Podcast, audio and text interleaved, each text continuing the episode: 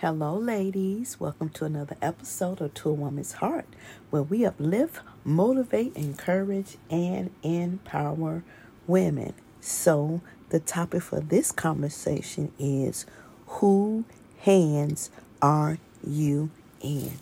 Take a listen. I heard a sermon today, and the question was, Who hands are you in? And that thing rested on my spirit really heavy. Then I thought about whatever we go through in life, we put our problems and our issues in everybody else's hands. The hands who are incapable of helping us with our situation. And sometimes they can help, and don't want to help. And so the preacher said today, it's just like that person says, if you need me, call me. But you call, they don't answer, or they send you straight to voicemail. So, in your circumstances, in your situations, who hands are you in?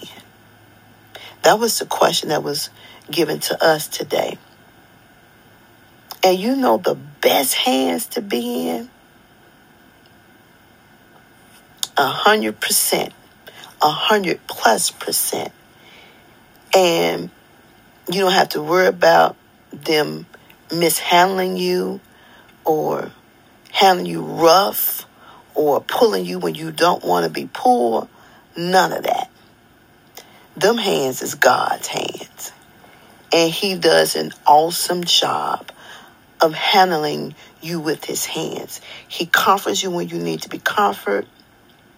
He give you that reassurance that you need when you need to be reassured. He show up when you need him to show up. And he answers your calls every time you call. So the question for you is, whose hands are you in? And if you're in somebody's hands, like Allstate says, are you in good hands or are you not?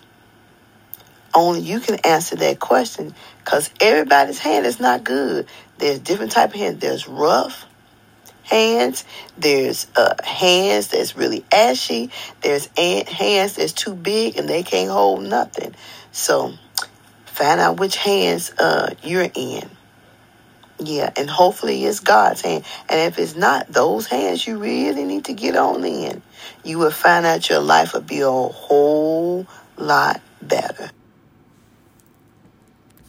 All right, ladies. So the question is, whose hands are you in? And if you in somebody, are they good hands? And are they treating you right and doing you right? That's the question you have to ask yourself. But I'm telling you, the best hands to be in is God's hands. All right. Until we talk again, take care.